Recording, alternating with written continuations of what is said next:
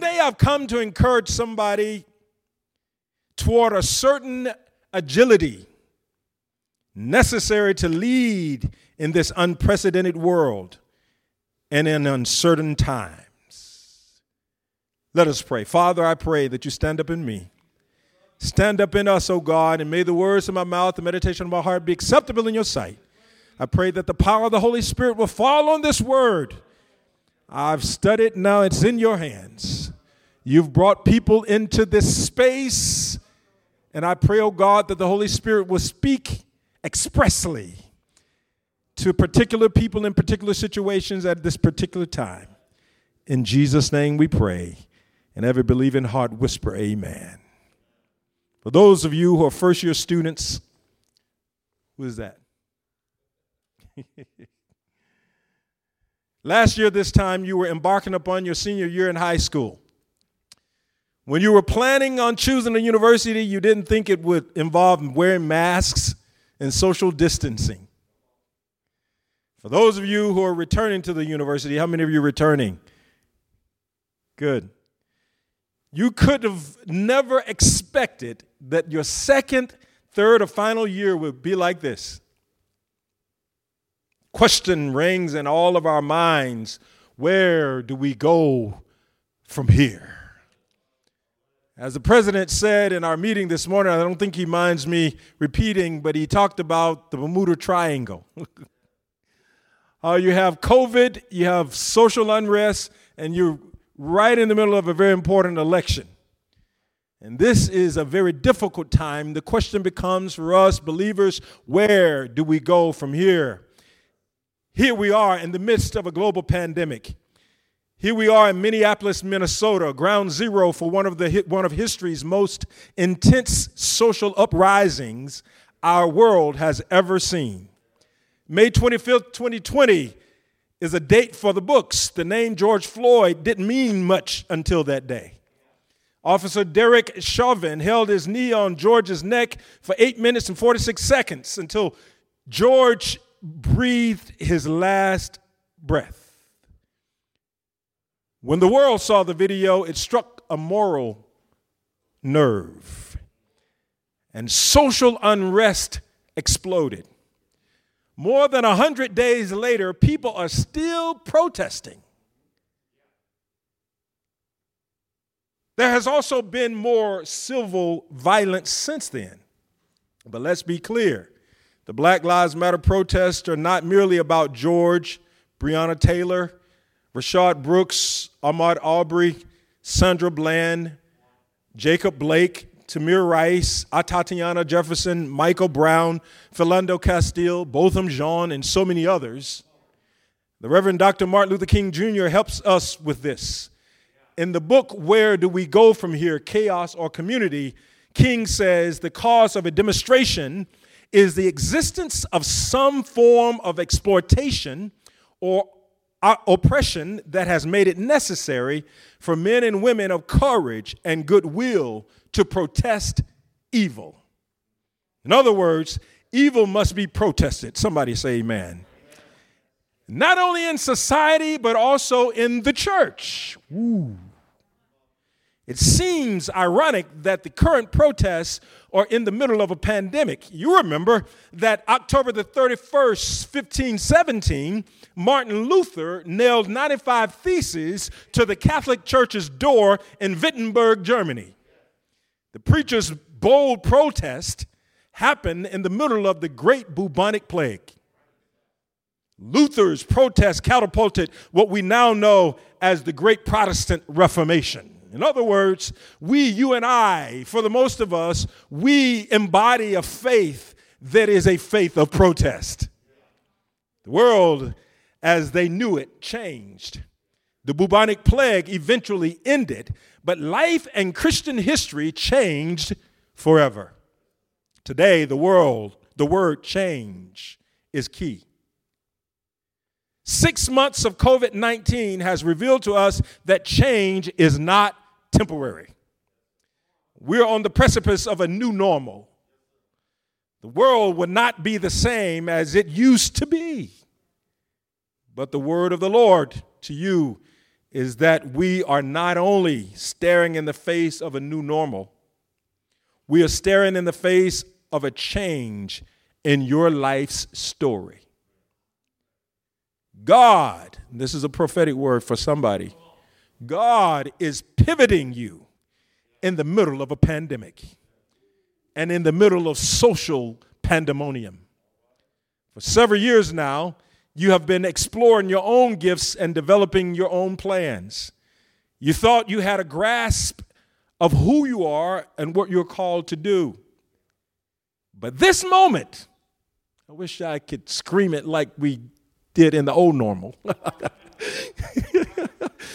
but this moment in your life is a defining moment. It is, watch this, it is a moment of revelation. A moment of revelation, a moment of revelation where God's going to show you something about you that you'd never even noticed. God's going to show, show you something about yourself that defines you, that even your limitations are going to become your greatest asset. I'm a witness. As a little boy who couldn't read by the third grade, according to statistics, you can't read on par in the third grade, you're already on a pipeline to prison. A little boy who had a speech impediment. I was thrown into a special ed class as a young boy when my dad, who was a Pentecostal preacher and a teacher, high school teacher at the public schools, decided to, to start a school at our church, pulled me out of the public school and put me into a Christian school, I had to start all over. And the little boy who couldn't read by the third grade now has written nine books. The little boy who couldn't speak now travels speaking. Why? Because I had a moment of revelation. And everything the enemy meant for evil, God was getting ready to turn it around. God getting ready to turn it around because he was creating a defining moment, a moment of self revelation. First thing I want to talk about here is big dreams and great expectation. And I want to consider Ezekiel's life. He was born into a family of priests. His grandfather was a priest, his dad was a priest. Ezekiel's setup was an automatic job security. He knew who he was. He knew uh, he, he knew he was called to do something, and he knew what that was to be a priest. He had his eyes on temple priesthood. At around 25 years old, the priest went uh, to something like a priesthood university for three years to prepare for their appointment at the temple. It's not clear if Ezekiel had finished his studies or if he had already joined the Jerusalem temple staff. But what is clear is that the bottom fell out of the young priest's life in 597 BCE. Nebuchadnezzar attacked Judah. Nebuchadnezzar was a king of Babylon. He attacked Judah and captured King Jehoiakim and many others. Ezekiel was among the Jews captured and forced into Babylon, Babylonian captivity.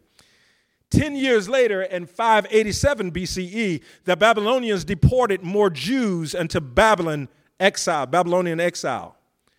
Then they burned down the city and its temple in the middle of the summer that year. That was a sudden break of normalcy. What do you do when your life hits the wall? What do you do when you're at a breaking point? What do you do when everything you planned goes awry? Life can be so uncertain, so fickle, so unprecedented. And sometimes life will squeeze you so tight you think you're literally losing your mind and even dying. Can I get a witness up in here on today? We are creatures of habit. We plan and expect, expect our plans to work out. And when things don't work out the way we expect, we grieve the loss of what we had in mind. The worst kind of loss, and my bishop often says it, is the, the loss of what you had in mind. It's a sudden breakdown of normalcy, and it creates anxiety and depression for some of us. Some of my greatest challenge, I'll be a little trans- transparent because I want to help somebody, is my own bout with depression in my life, my own bout with anxiety in my life. Not too long ago, I had to go get an MRI on my back. And I knew I suffered with anxiety and, and, and depression. And anybody know about an MRI? Now, I've been in one of those little things before. but this time I went in that MRI little tunnel, I literally freaked out. I freaked out so bad that I climbed out of the machine screaming. You, would, you should have seen me. I was laughing at me, but I was genuinely afraid.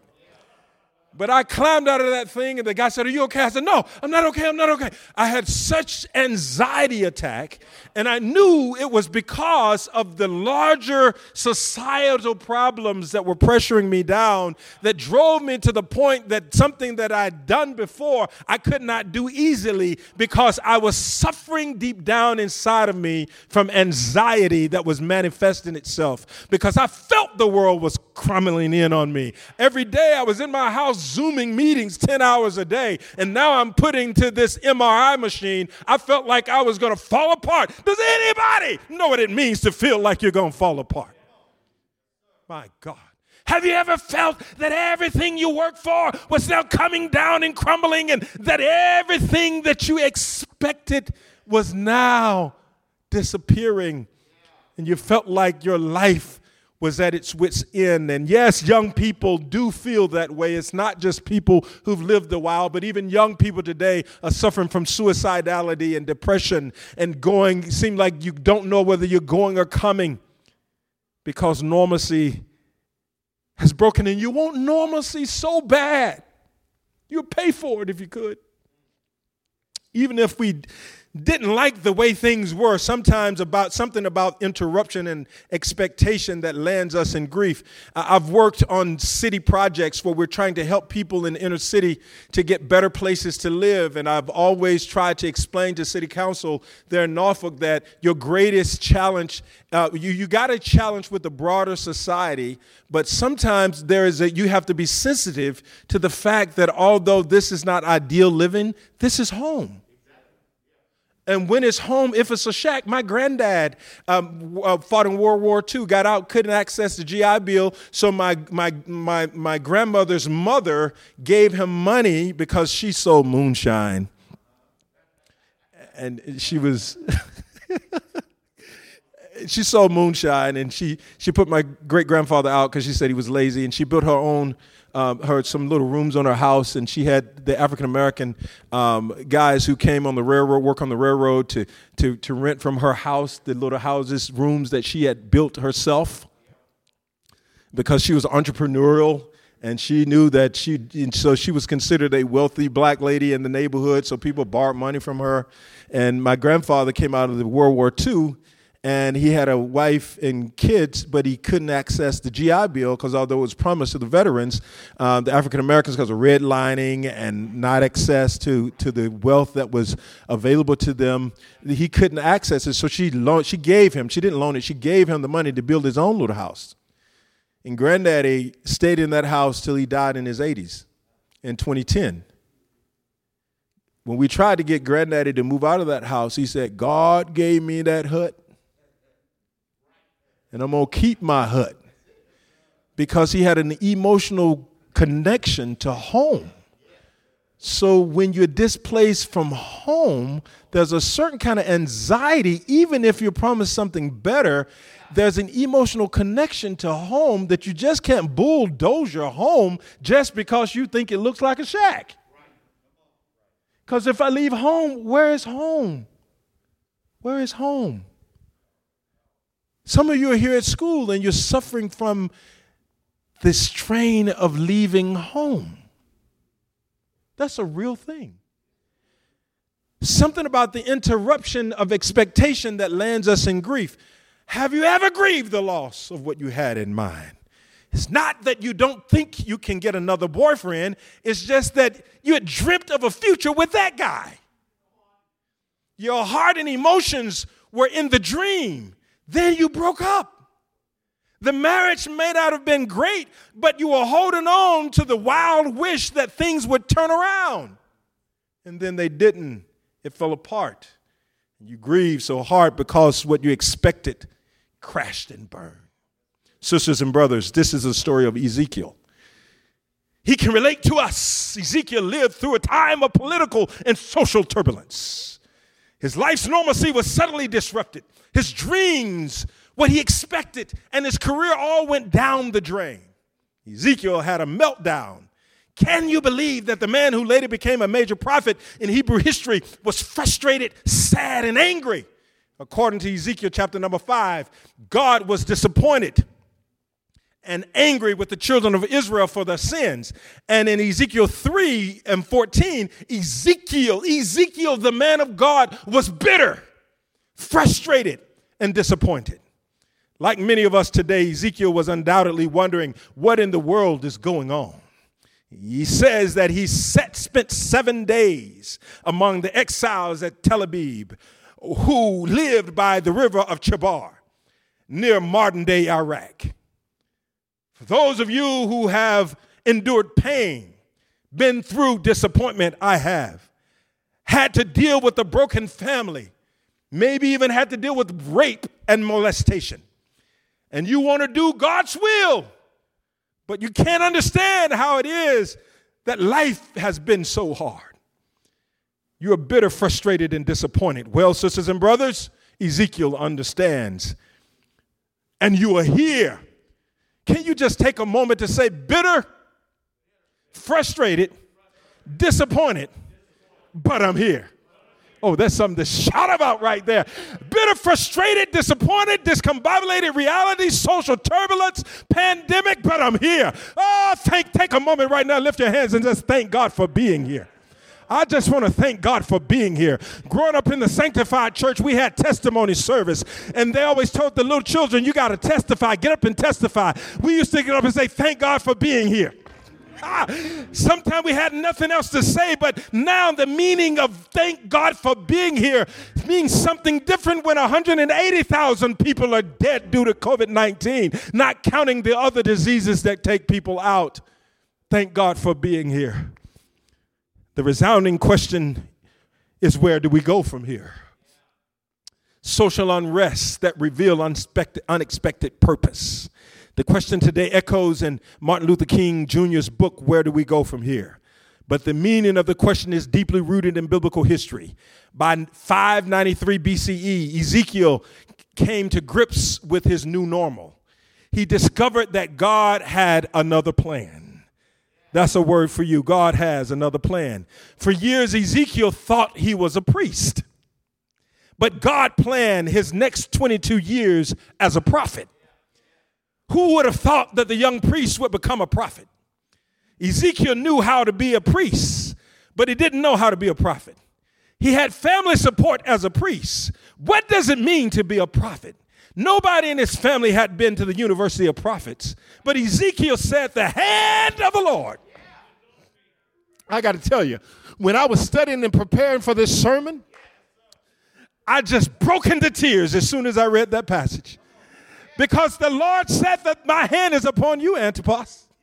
And I want you to tell the folks at North Central University the hand of the Lord is upon you. The hand of the Lord is upon you. He said, The hand of the Lord is upon me, and he brought me out by the Spirit, not by name, not by accolades, not by family tradition, but by the Spirit.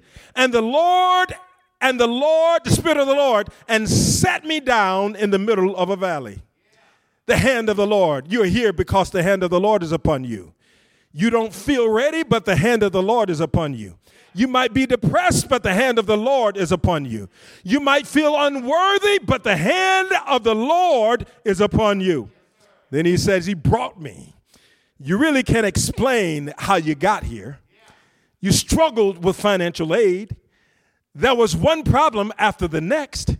You have so much discouragement and obstacles, and so many obstacles. If it were up to you, you would not be here but the Lord brought you. Anybody know what it means for the Lord to bring you? I was talking to somebody yesterday and who asked me, "So where are you from?" I said, "If I told you, you wouldn't believe me." I said there are probably more cows than people where I came from. I came from the city of rebel flags. I thought it was normal to see them everywhere. I came from a little town in the rural country, deep south Georgia, a family of eight. They, the members of the church would bring so much powdered milk to our house that when I drank real milk, I thought something was wrong with it. We say ate, ate so much government cheese to eat Kraft cheese was a luxury. You wouldn't believe it if I told you, but the hand of the Lord, oh my God, but the hand of the Lord brought me. Hallelujah. And then he said, and he set me down in the middle of a valley. A valley is a low place. I don't know if you realize it, but we're living through a low place. Reports suggest that 30 to 40 million people will likely be evicted from their homes by the end of 2020. Depression is at an all time high. Anxiety is the order of the day. Reports predict that 410,000 Americans are expected to succumb to COVID 19 by January 2021. Suicidality rates were already escalating. There is great trepidation that the national circumstances are pushing people against the metaphorical wall and will result in self inflicted violence like we cannot imagine. Drug addiction has taken a firmer grip than it already had. A pastor just the other day, uh, who is also a psychologist, shared uh, that an ordained minister in her church was in need of help. He was caught with a heroin needle in his arm while a prostitute was close by. Metaphorically speaking, we find ourselves in the middle of a valley. And then the text says that the valley was full of bones. Ezekiel was a fish out of water.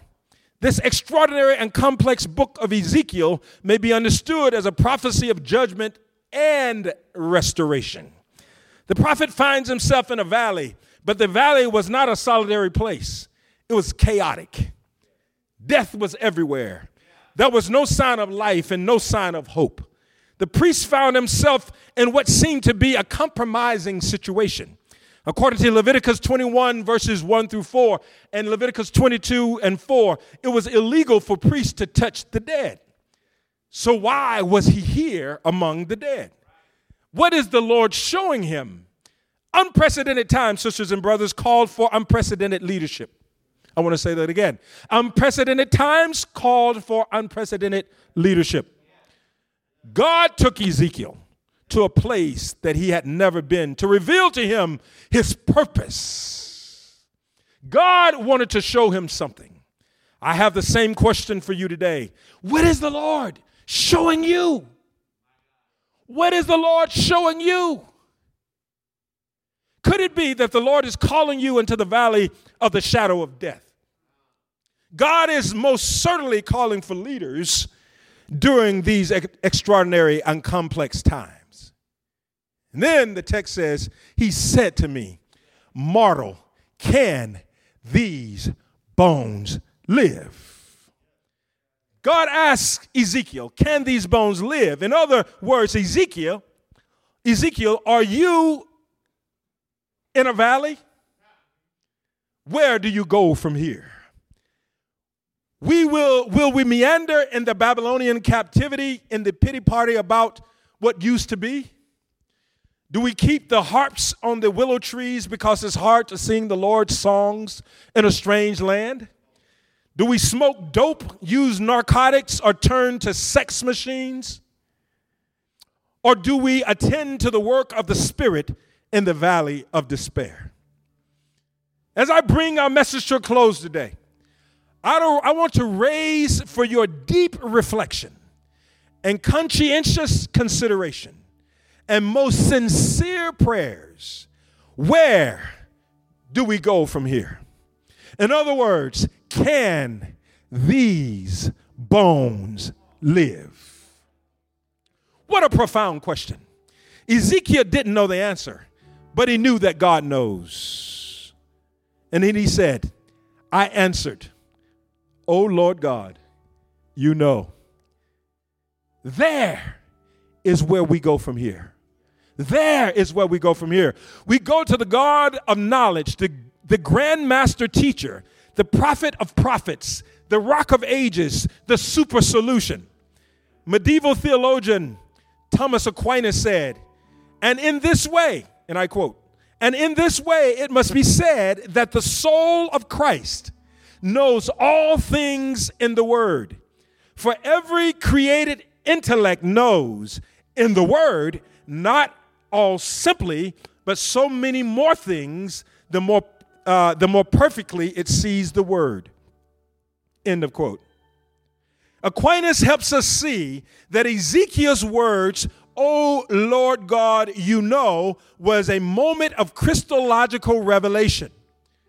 Ezekiel looked at the chaotic situation, a society full of hopelessness. He could not rest in his own ideas. He pointed back to God's deep reservoir of knowledge. Jesus is the deep reservoir of knowledge. If we were to help our community, we need Jesus.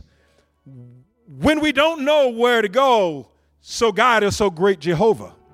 When we live in a hopeless world, but on the cross, Christ shows us that God restores both our relationship with God and reconciles broken humanity through Christ. Hope in the power of the Spirit if the Spirit brought us this far, the Spirit will make all things new. Listen, be courageous. Don't be afraid. Be courageous. Be willing to risk reputation for a righteous cause. Take leadership. As Martin Luther King Jr. puts it, to borrow his words from the book Where Do We Go From Here? Quote, the church has an opportunity and a duty to lift its voice like a trumpet and declare unto the people the immorality. It must affirm that every human life is reflection of divinity and that every act of injustice mars and defaces the image of God in human beings. End of quote. The ultimate solution to the race problems lie in willingness of men and women to obey the, infor- the unenforceable court orders and federal en- enforcement agencies are of inestimate value, King says. But something must touch the hearts and souls of men and women so that they will come together spiritually because it is natural and right. A vigorous enforcement of civil rights will bring an end to some civil immoralities. But it cannot bring an end to the fears, the prejudice, the pride, the irrationality, which are the barriers of a truly integrated society. These dark and demonic responses will be removed only as men and women are possessed by the invisible inner law that etches on their hearts the conviction that all women and men are sisters and brothers, and that love is humankind's most potent weapon for personal and social transformation. End of quote. So, where do we go from here? Can these bones live? I want to say these bones can live. Thou knowest. And the knowledge of God is being dispensed in your hearts and minds through North Central University, a Christ based education a spirit-filled heart has preparing is preparing you to be the solution that the world needs. So we're not just reflecting, echoing, and standing against the sideline yelling at the problem. We are part of the solution. That's why God changed Ezekiel's vocation from a priest to something that was more effective in his day. His day needed a prophet, and a prophet who would go into a valley and dare to prophesy to deadness until it comes alive again. Can you stand all over the building? That's you, sisters and brothers. That's you. God has chosen you for such a time as this. We don't just hide out till the storm passes us by. We enter into the force of the wind and we see God use us in a way that we did not expect. That's when anxiety, brother, turns into a gift because it becomes a moment of revelation. Father, I pray for these, my sisters and brothers, and I pray that my broken words have spoken into our hearts and the power of your anointing has pierced our consciousness. And I pray that you sanctify us by your truth, because your word is true. I pray, oh God, that you have spoken expressly that even after we leave this place, that we don't leave your presence, but let the word of the Lord rule richly in our hearts and minds and stimulate within us a thou knowest and a willing to activate in the presence of your knowledge. In Jesus' name we pray. Amen. Thank God.